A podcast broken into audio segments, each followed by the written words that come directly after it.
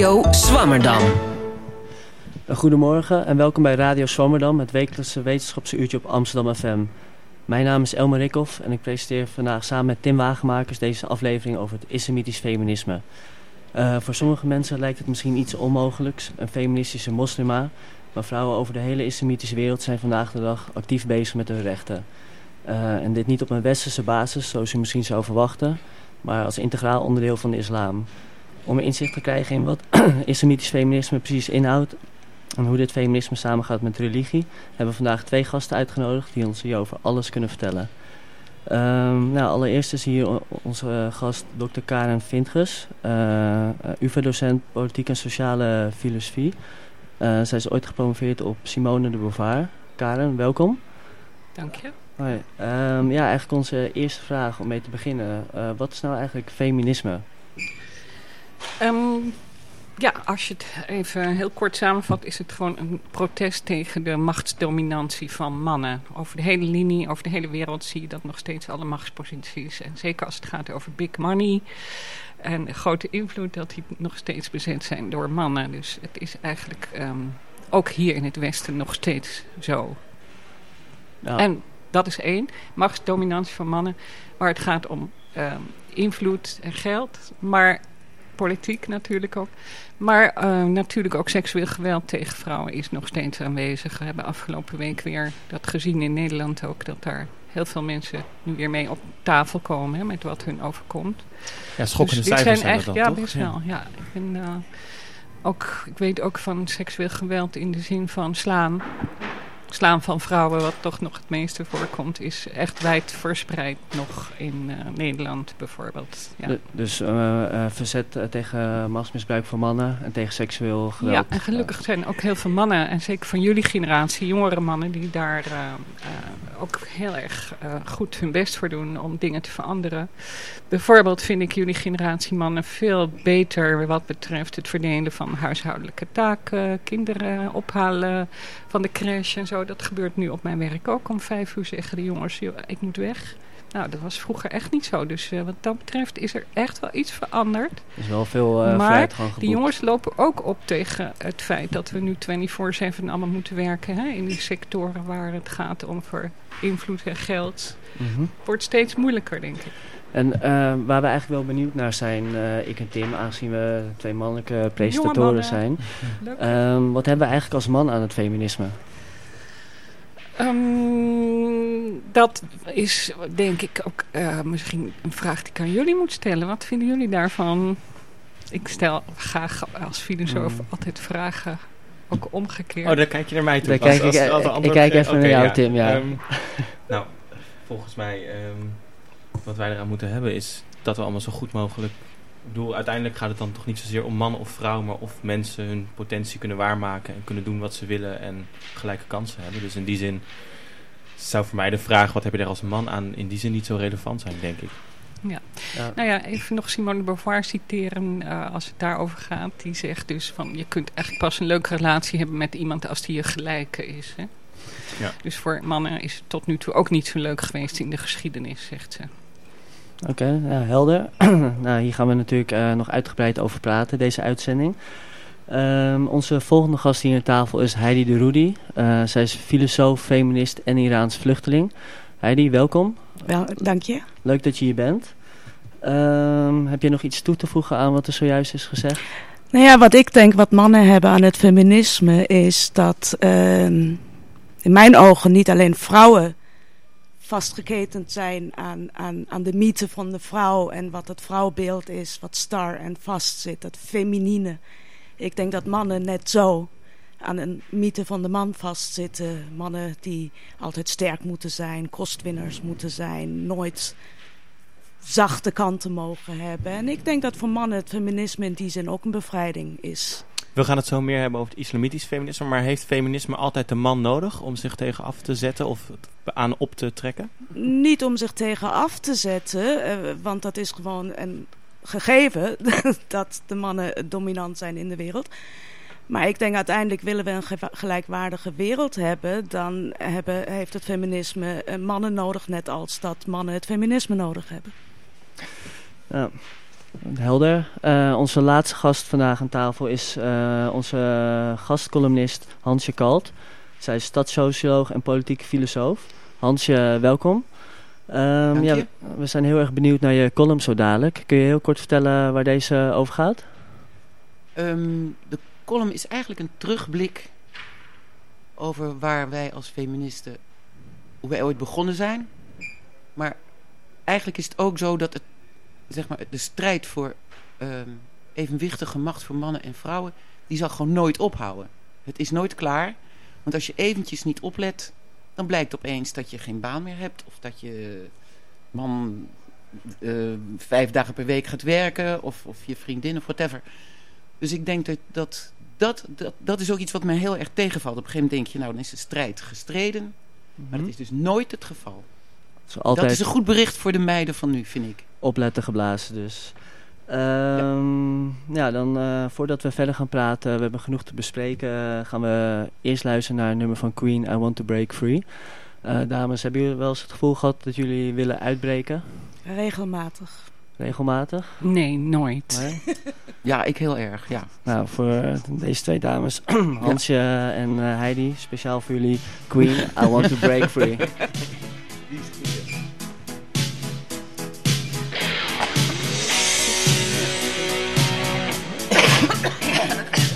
Ja, dat hoort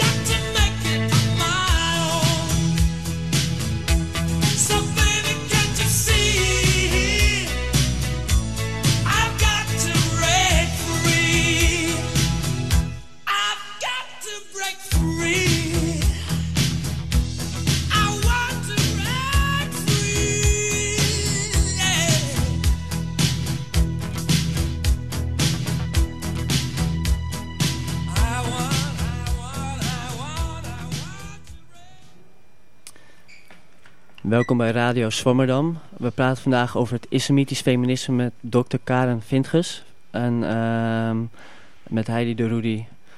Um, Karen, we beginnen met jou. Um, toen ik afgelopen week vertelde aan mijn collega's over uh, islamitisch feminisme, reageerden de meesten van, huh, bestaat dat dan? Ja, bestaat er zoiets als een feministische moslima? Um, ja, natuurlijk. Ik ken ze natuurlijk. En ik moet ook zeggen hier even dat ik spreek namens de vrouwen die ik ken. Ik ben zelf geen gelovige uh, moslima. Um, dus ik kan uh, alleen maar spreken voor zover ik de stemmen ken van deze vrouwen die mij daar alles over verteld hebben. Althans, um, ik ken vooral veel vrouwen in Marokko die ik zo zou willen noemen en die soms ook zichzelf zo noemen. En zij noemen zichzelf ook soms um, geen feministen, maar hebben ze het over vrouwenrechten en over gender justice. Rechtvaardigheid is in de islam een heel belangrijk begrip. Heeft dus, het de reden dat zij zichzelf ja, geen feminist feminisme noemen? heeft voor heel veel van hun een westerse bijklank. En zij zijn best kritisch op het westerse feminisme zoals het zich ontwikkelt. Namelijk in tegenstelling tot religie. Dus er is een hele sterke seculiere tendens in het westerse feminisme. Waarbij dan ook, uh, je weet misschien wel over Frankrijk, uh, hoofddoeken vaak uh, in een daglicht worden gesteld als onderdrukkend voor vrouwen. En dat weten zij.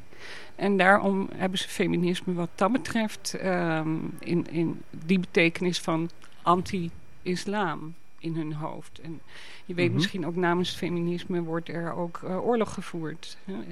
worden landen binnengevallen om de uh, onderdrukte moslima's te bevrijden. Dus het heeft eigenlijk in, uh, binnen de islamitische wereld uh, een beetje een negatieve ja, klank. Maar er zijn er ook die daar opnieuw hun eigen betekenis aan willen geven. Maar in ieder geval, je ziet dus veel vrouwen die termen gebruiken die ik echt feministisch vind, zoals patriarchaat. Dat begrip heb ik al heel lang niet gebruikt.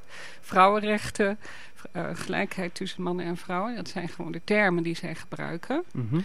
En die ik ja, eigenlijk uh, weer ben gaan gebruiken dankzij hun. Ik ben eigenlijk door hun weer feministisch geworden. In mijn onderzoek met, uh, en samenwerking met die Marokkaanse vrouwen... hebben zij mij weer geleerd wat feminisme is. Want wat voor onderzoek heb je precies gedaan? Um, we hebben een mbo-project gedaan met inderdaad vooral Marokkaanse vrouwen... over nieuwe perspectieven in de islam. En dan die perspectieven van gendergelijkheid. Uh, gelijkheid tussen mannen en vrouwen. Ja. Want het islamitisch feminisme, dat, dat, dat neemt de islam, uh, de, de religiebeleving als basis om van daaruit een, een, een, gedachte te Hetzelfde is ooit gebeurd, in, of ooit is vaak gebeurd in uh, christelijke religie.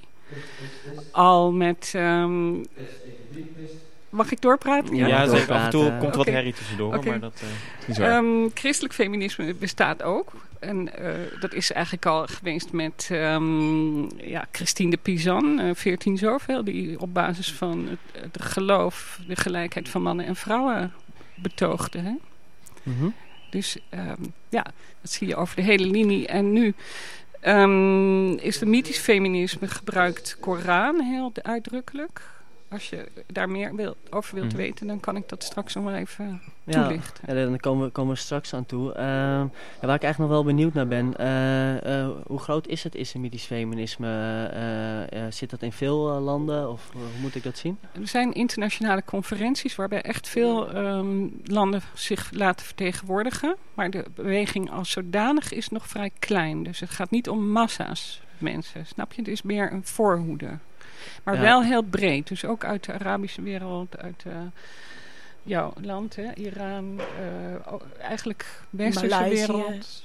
heb je ze ook. Maleisië. Ja, en... En, en hoe Indonesië, uitzicht Marokko. dat dan? Want ik, ik, ik las een paar jaar geleden bijvoorbeeld dat uh, vrouwen uit Saoedi-Arabië... die gingen echt uh, die gingen autorijden. De, en, en dan gingen ze filmen en dat gingen ze op internet zetten... als een uiting van wij mogen ook autorijden... en wij zijn sterke zelfstandige vrouwen.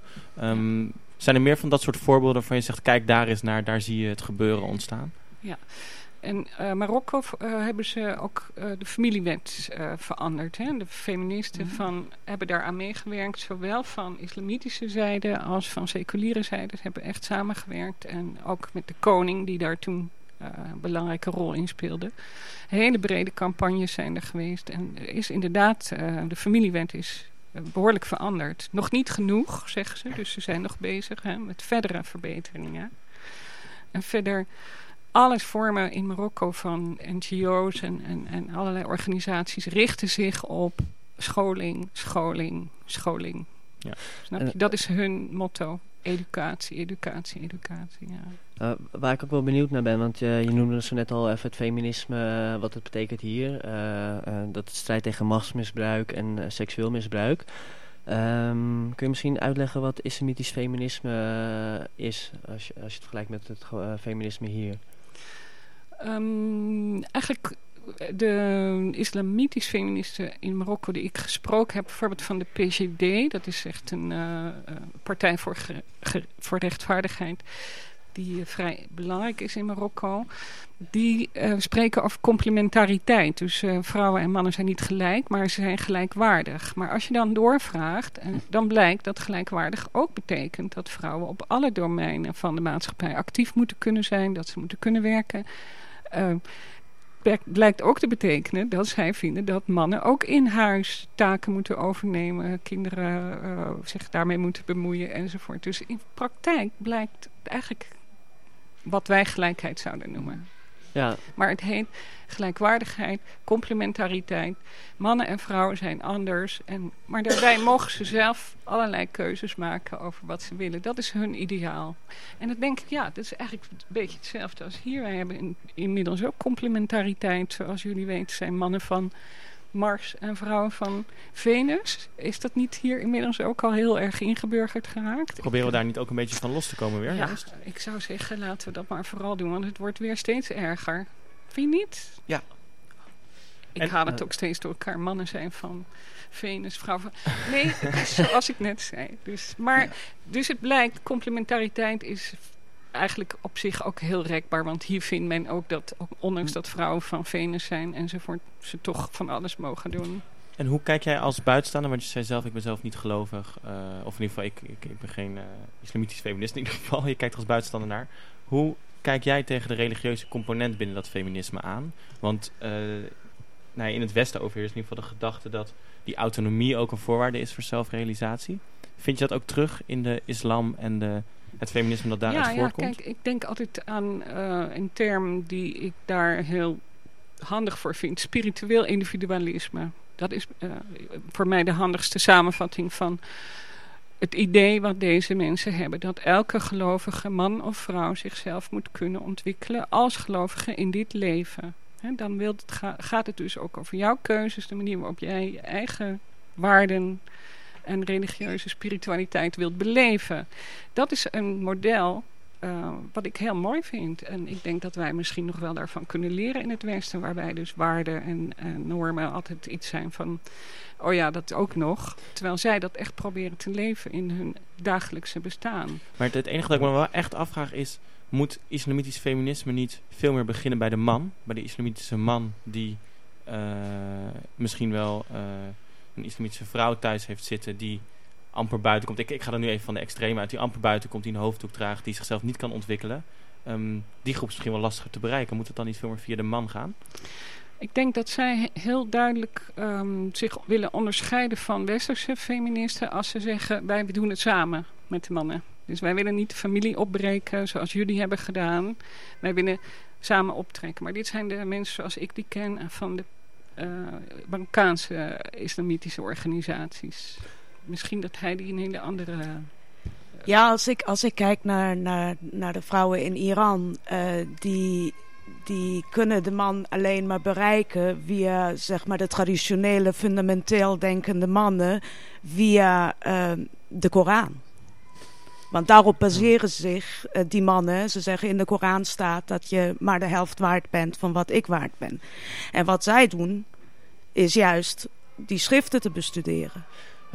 Kun, kun je daar misschien wat meer over vertellen? Want de Koran uh, wordt toch vaak gebruikt door de man als rechtvaardiging dat de vrouw ondergeschikt is. Ja, ja precies, dat bedoel ik. En dus hoe zij, uh, Tim, om jouw vraag ook te beantwoorden en ook jouw vraag, Elma, hoe zij dan te werk gaan is dat ze juist de Koran echt bestuderen. Ze hebben gevochten om in die Koranscholen binnengelaten te worden, uh, af te studeren in onze termen.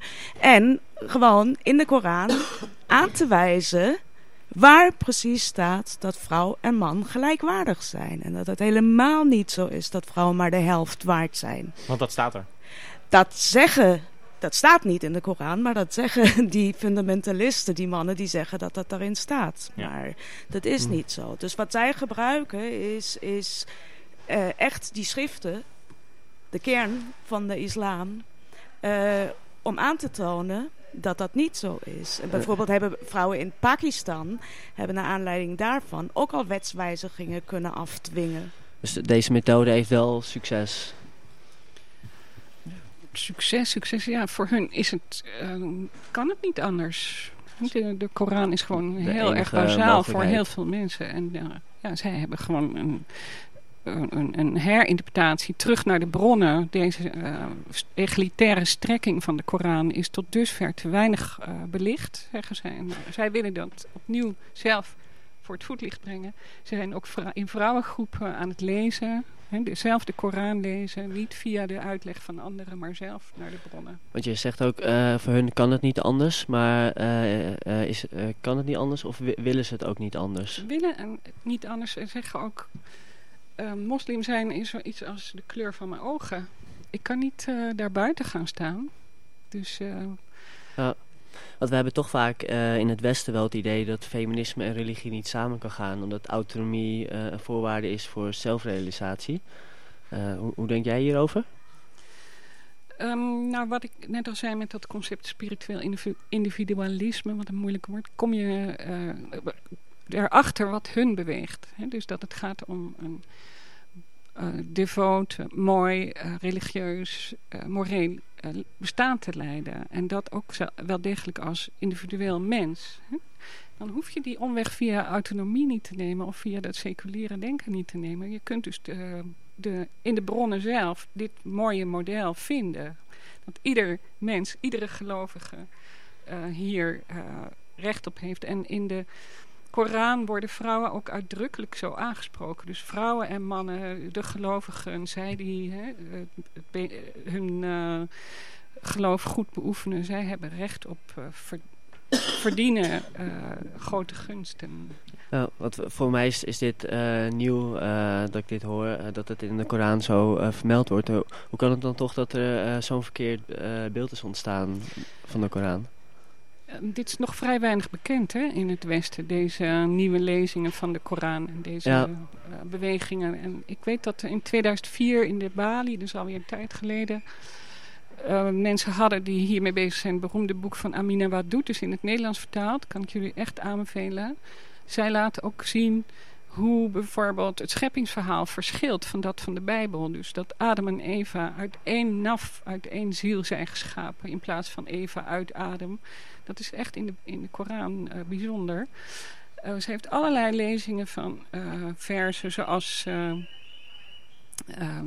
Daraba, dat begrip in, in vers 4, 3, 4. Eh, dat wordt door haar op een hele andere manier geïnterpreteerd, omdat het ook in de Koran op andere eh betekenissen terug te vinden is als slaan. Snap je? Dus er zijn hele debatten, ook in die groep onderling.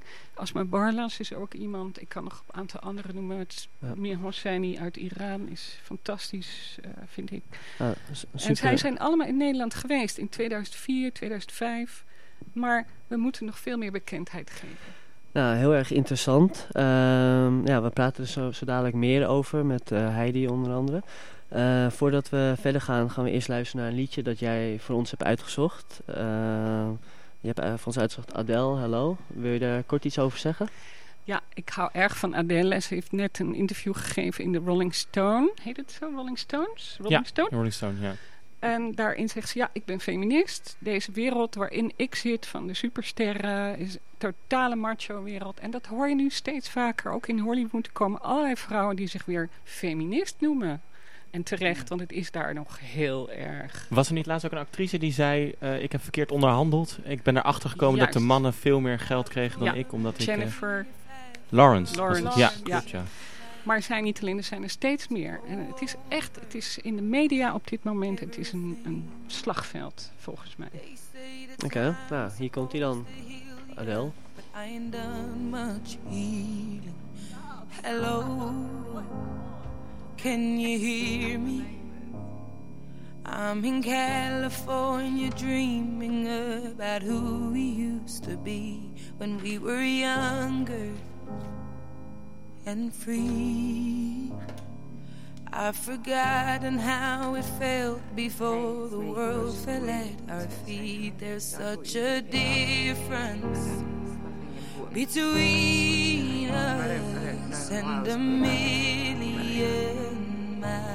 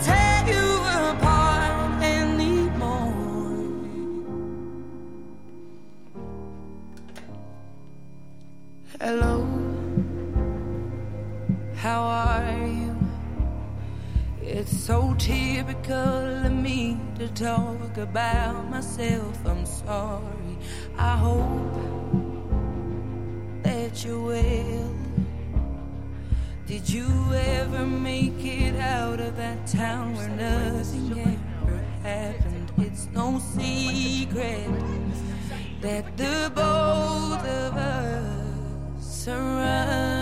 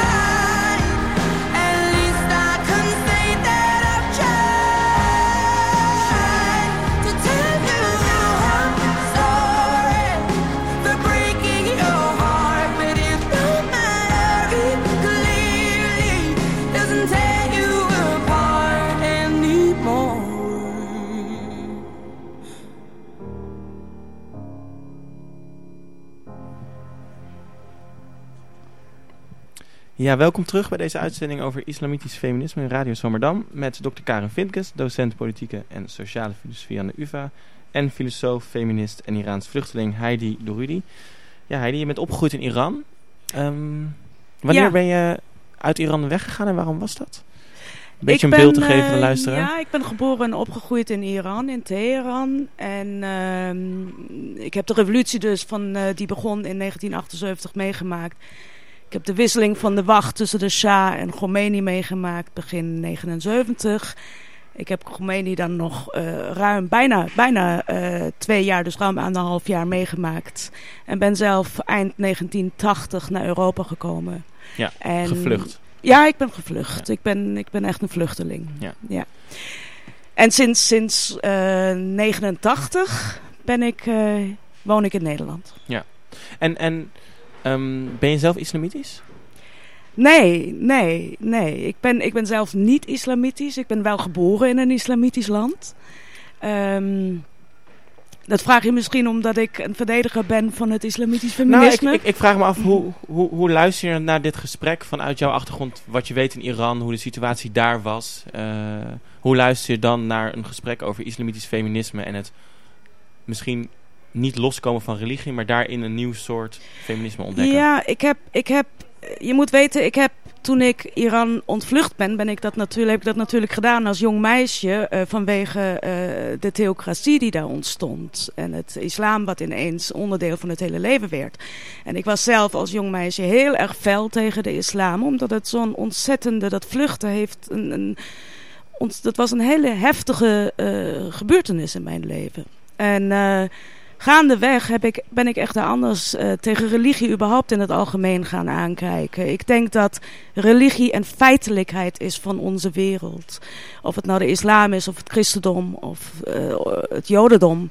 Dus het zou, het zou heel naïef zijn als je dat als mens uh, gewoon weg zou schuiven als iets wat een hersenspinsel is, of als iets wat niet bestaat. Maar is in die zin het, het, het feminisme wat, je, wat jij dan ook voorstaat, of het islamitisch feminisme waar jij een voorstander van bent, is dat een middel om tot een doel te komen, namelijk de bevrijding van de vrouw? Of is dat een doel op zich, het islamitische feminisme? Nou ja, kijk, het, het, het feminisme dat ik, uh, waarmee ik mij identificeer, uh, is ook bekend als intersectioneel feminisme. En de kernwoorden daarvan zijn inclusiviteit. Dus ik kan niet uh, een andere feminist die van geloof of wat dan ook uh, een ander leven wil leiden, uitsluiten. Dat zou helemaal tegen mijn eigen principes van het feminisme en überhaupt insluitendheid in de wereld ingaan. Ja. En, en uh, weet je, we hadden het eerder over Simone de Beauvoir. Simone de Beauvoir heeft één uh, diagnose gegeven die in mijn ogen nog steeds heel erg actueel is. En dat is dat zij stelde zich op een gegeven moment de vraag: hoe komt het dat, uh, dat het zo lang duurt dat vrouwen echt gelijkwaardig worden in de wereld. En zij gaf de schuld ook aan andere vrouwen, die andere vrouwen weer uitsluiten. En, en kun, kun je ons iets meer vertellen, als we even teruggaan naar Iran, over de, over de feministische revolutie die daar ook uh, is ontstaan? Nou ja, de feministische revolutie uh, zelf. Ik vind het fijn dat je dat een revolutie noemt. Want in mijn ogen is de revolutie, de feministische revolutie, de enige echte succesvolle revolutie zonder bloedvergieten in de hele wereld tot nu toe in de geschiedenis. Dus ik vind het heel fijn dat je dat ook een feministische nou, revolutie noemt. bij deze dan. Revoluties hebben soms ook hele goede uh, uh, kanten. Nou ja, het feminisme in Iran is, heeft ook al een geschiedenis van 160 jaar. Want, uh, hoe groot is de vrouwenbeweging in Iran? Ja, ik, ik, ik vind het heel moeilijk om te zeggen hoe groot. Ik ben natuurlijk zelf al heel lang niet meer in Iran geweest. Dus ik moet mijn informatie ook uit, uit andere bronnen of mensen die dan weer daar zijn geweest halen.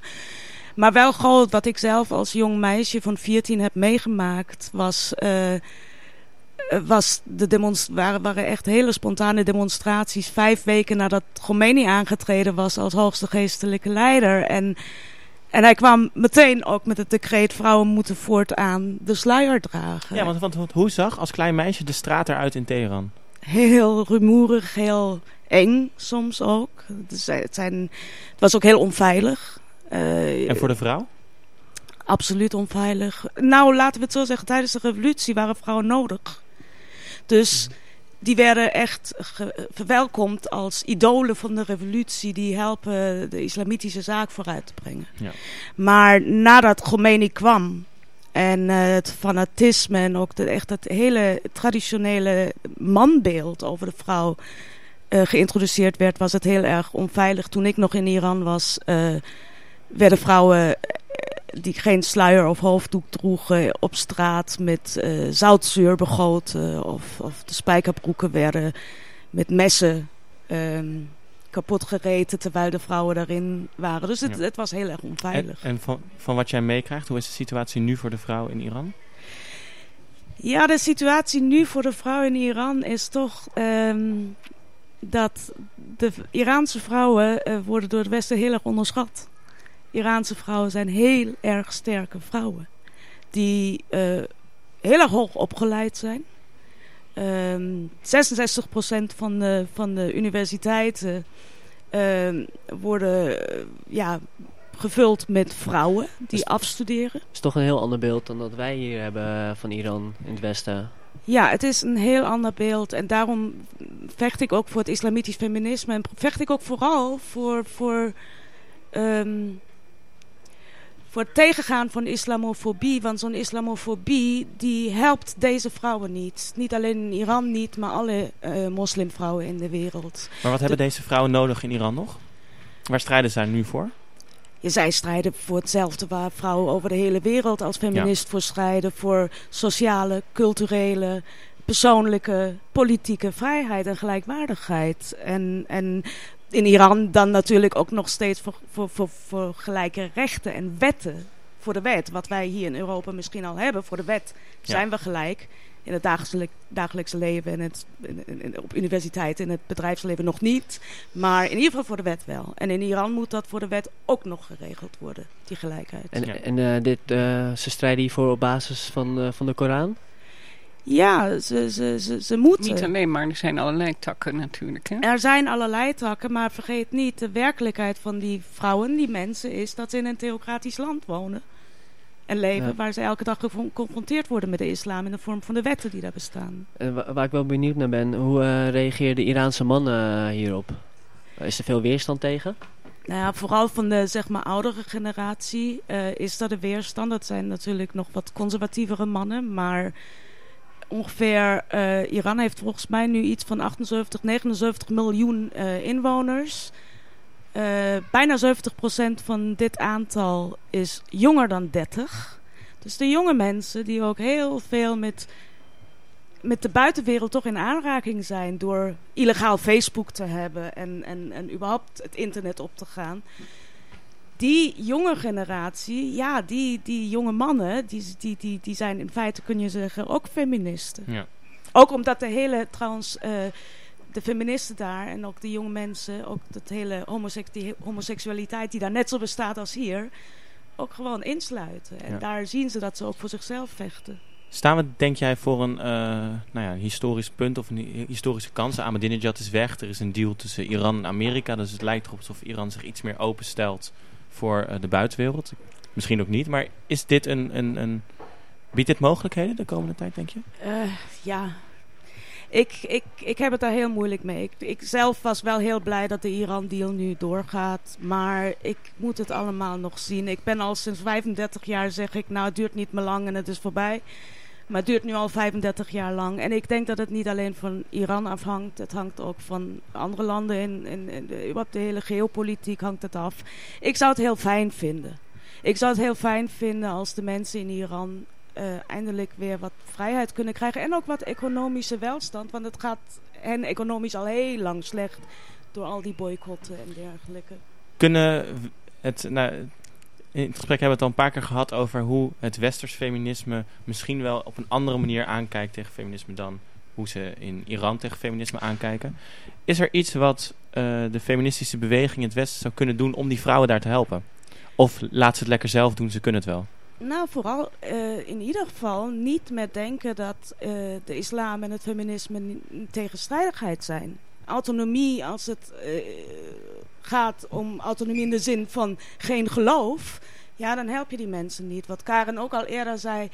eh, westerse feministen, vooral seculiere feministen, die, die, die, die, die, die vinden het goed dat bijvoorbeeld Amerika Irak binnenvalt. eh, om zogenaamd de vrouwen daar te bevrijden. Terwijl hun situatie is juist door die oorlogen veel, vele malen slechter geworden. Je hebt een. ehm, en, en, en ik denk dat het westerse feminisme eh, daar echt mee moet stoppen. Ze moeten juist die vrouwen ondersteunen en zeggen: ja, Want, eh, voelt eh, de islamitische vrouw voelt zich gewaardeerd door het Westen? Nee, als het, als het, als het daarom gaat of feminisme, feminisme kan alleen maar als je seculier bent. Nee, natuurlijk niet. Want zij, hebben, zij identificeren zich met... Ziba Mir Hosseini heeft dat heel mooi gezegd. Ze zei voor die islamitische vrouwen die feminist zijn... is het, is het heel moeilijk, want... Het zou, het zou een dubbel verraad zijn als ze op de westerse manier hun feminisme zouden moeten bedrijven. Want het zou een verraad zijn aan hun identificatie met hun geloof. Dus eigenlijk uh, vechten ze tegen twee, twee werelden. Ja, ze, voor, voor, hen, net zoals je, om Simone de Beauvoir's uh, conceptueel uh, denken te gebruiken van de mythe van de vrouw, bestaat hier in het Westen ook het, de mythe van de islamitische vrouw als puur slachtoffer. Oké, nou dat is... Ja, ik zou zeggen, ze vechten niet alleen tegen twee polen, maar ze maken mooie syntheses. Dat doen ze. Ja, ik vind dat echt ja, knap. Ja, Prachtig.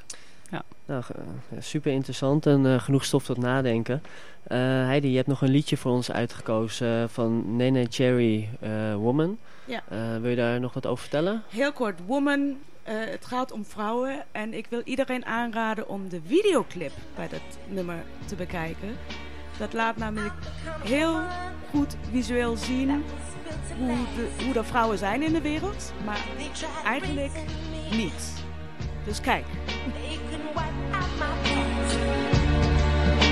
Say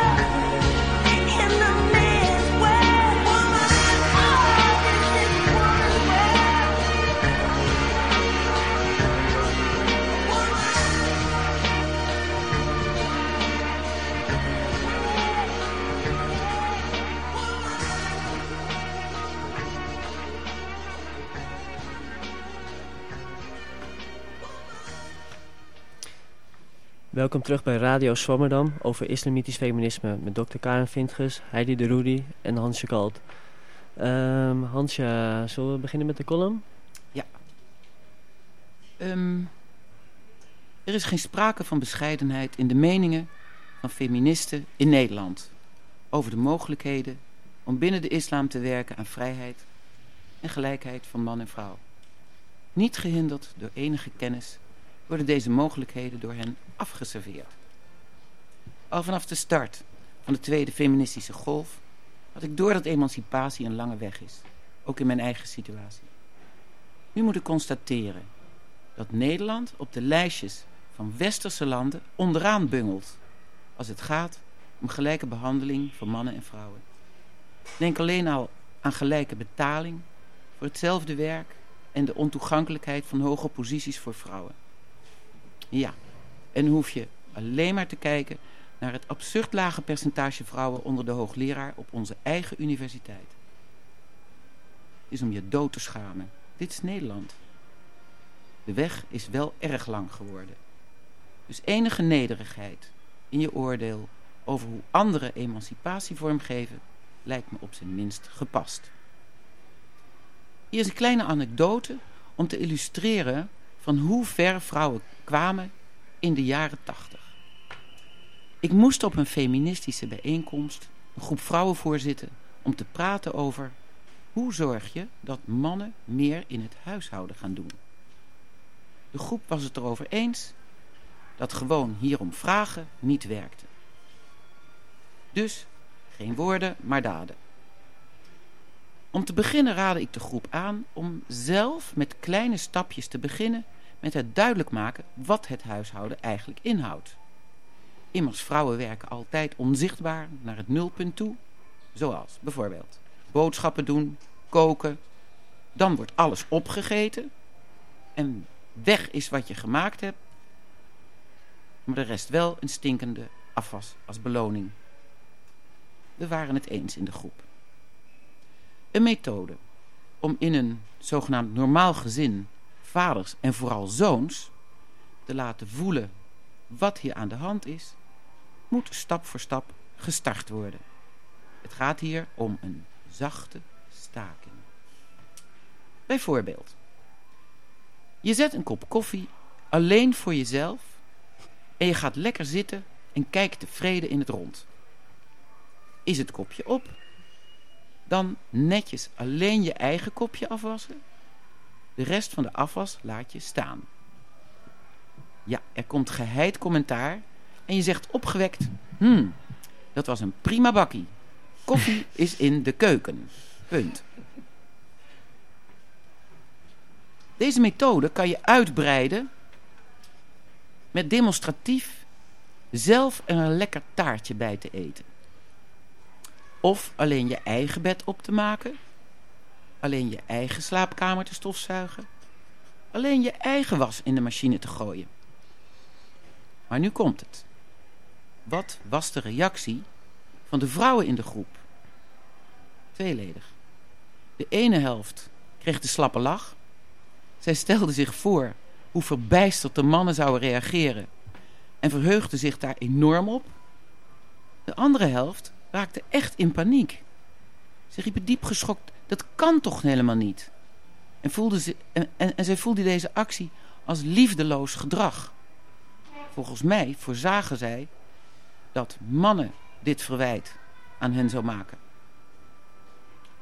Emancipatie kost tijd. Grote stappen kunnen onbedoeld schade aanrichten in relaties waarvan je dit helemaal niet wil. Soms moet het wel, en dat is heel zwaar. Het verwachtingspatroon over de rol van vrouwen is diep ingesleten, ook bij vrouwen zelf. Ja, verzet in een meestal afhankelijke positie is best eng. Maar met kleine stapjes wordt het steeds leuker. Vooral als je ziet dat het werkt. Dus, let op. De zachte, maar volhardende kracht van de islamitische vrouwen. Dankjewel Hansje voor je fantastische column. Ehm, wat vonden jullie ervan, dames? Ja, ik vind het prachtig. Echt. Laatste zien is heel mooi. Ja. Ook herkenbaar? Heel herkenbaar, ja. Baby steps zeggen mijn eh, Marokkaanse Ja. vriendinnen. Baby steps, ja. Hebben jullie dit zelf ook meegemaakt? Eh, toen de tijd? Mm, wat uh, ik, uh, bedoel, ja, ik weigerde altijd om uh, bij vergaderingen koffie te zetten en dat soort dingen. Ja, ja dat deden wij niet.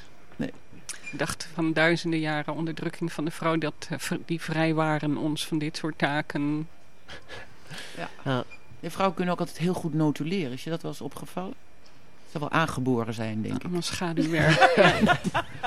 ja, ik, ik vroeg me nog wel af. Um, jij zei let op de volhardendheid van die, van die kleine stapjes eigenlijk. We hebben het gehad over islamitisch feminisme in Iran, wat natuurlijk op zichzelf staat. Maar we hebben hier ook heel veel islamitische vrouwen in Nederland die constant botsen tussen wat wij feminisme vinden en wat zij misschien proberen om zichzelf te emanciperen.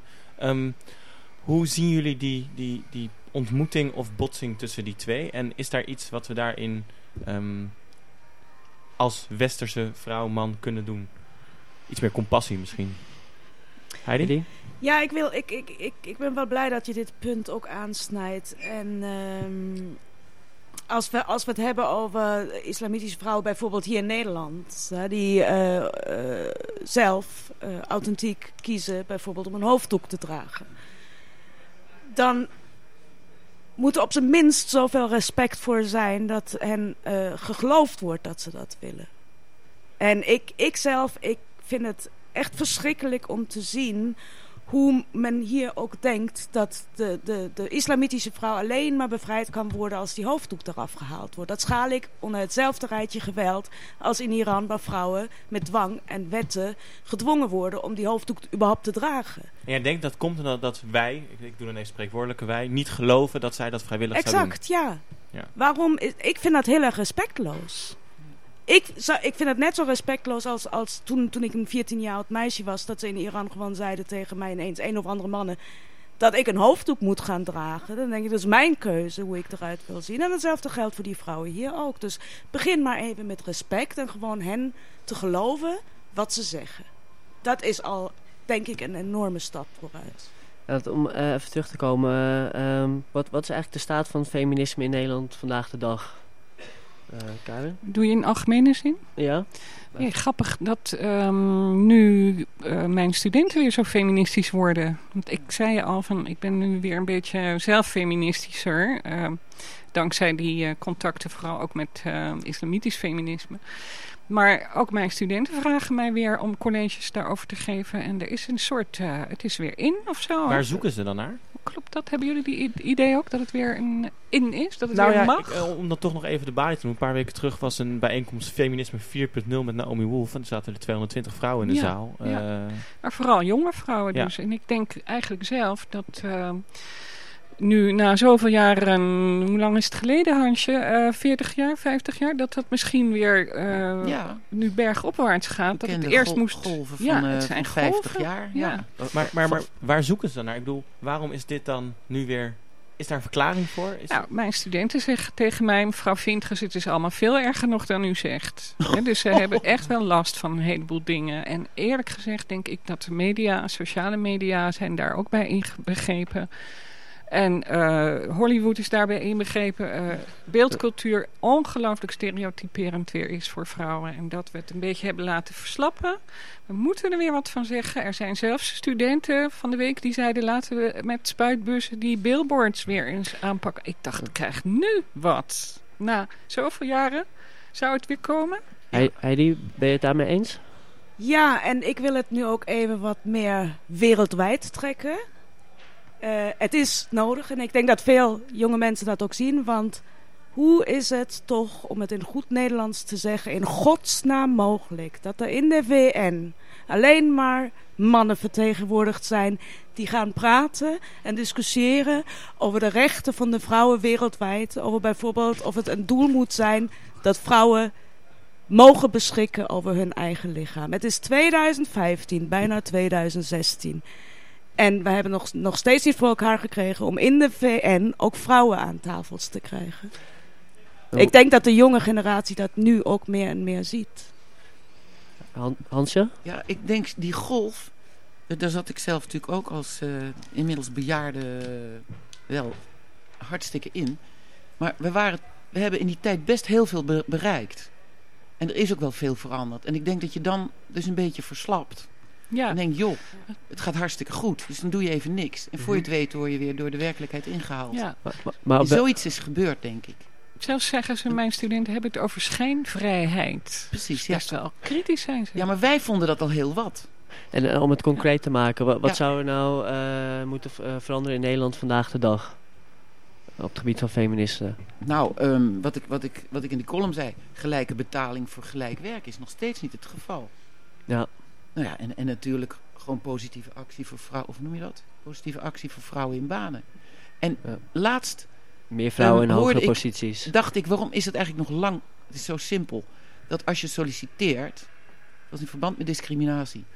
Ehm, als je solliciteert, waarom moet je naam erbij staan? Waarom je geslacht? Waarom je leeftijd? Dat kunnen ze gewoon op een voorblad zetten en eraf trekken en dan anoniem. Vind ik echt Maar- idioot gewoon. Ik wou nog even iets zeggen. Als jij zegt Laatste, vrouwen in eh, hoge snel. posities. Nee, ik geloof Ja. niet dat het daarover gaat, vrouwen in hoge posities. Maar dat het gaat over deze 24-7 werkcultuur. Waarin zorg en eh, andere dingen dan arbeid, arbeid eh, ook serieus moet worden genomen. Oké, nou, ik dank jullie wel. Eh, we zijn Een weer- optimistisch manifest zou ik zeggen vandaag, toch? Ja, ja. Nou, volgens mij hebben we weer twee eh, mannelijke feministen erbij.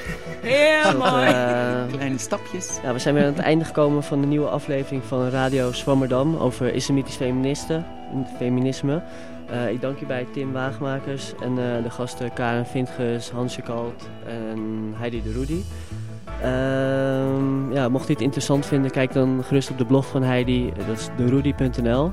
En Karen, jij bent nog bezig met een nieuw boek over wereldwijd feminisme, A New Dawn for Second Sex. Klopt. Wanneer Ja. komt deze uit? Volgend jaar bij Amsterdam University Press. Oké, nou ik zou zeggen allemaal kopen. Ehm, ja, u kunt ons volgen op Twitter en Facebook. Eh, de podcast komt later vandaag online. eh, en fragmenten kunt u terugluisteren op Amsterdam FM. Nou, dat was het voor vandaag. Eh, fijne zondag. En tot de volgende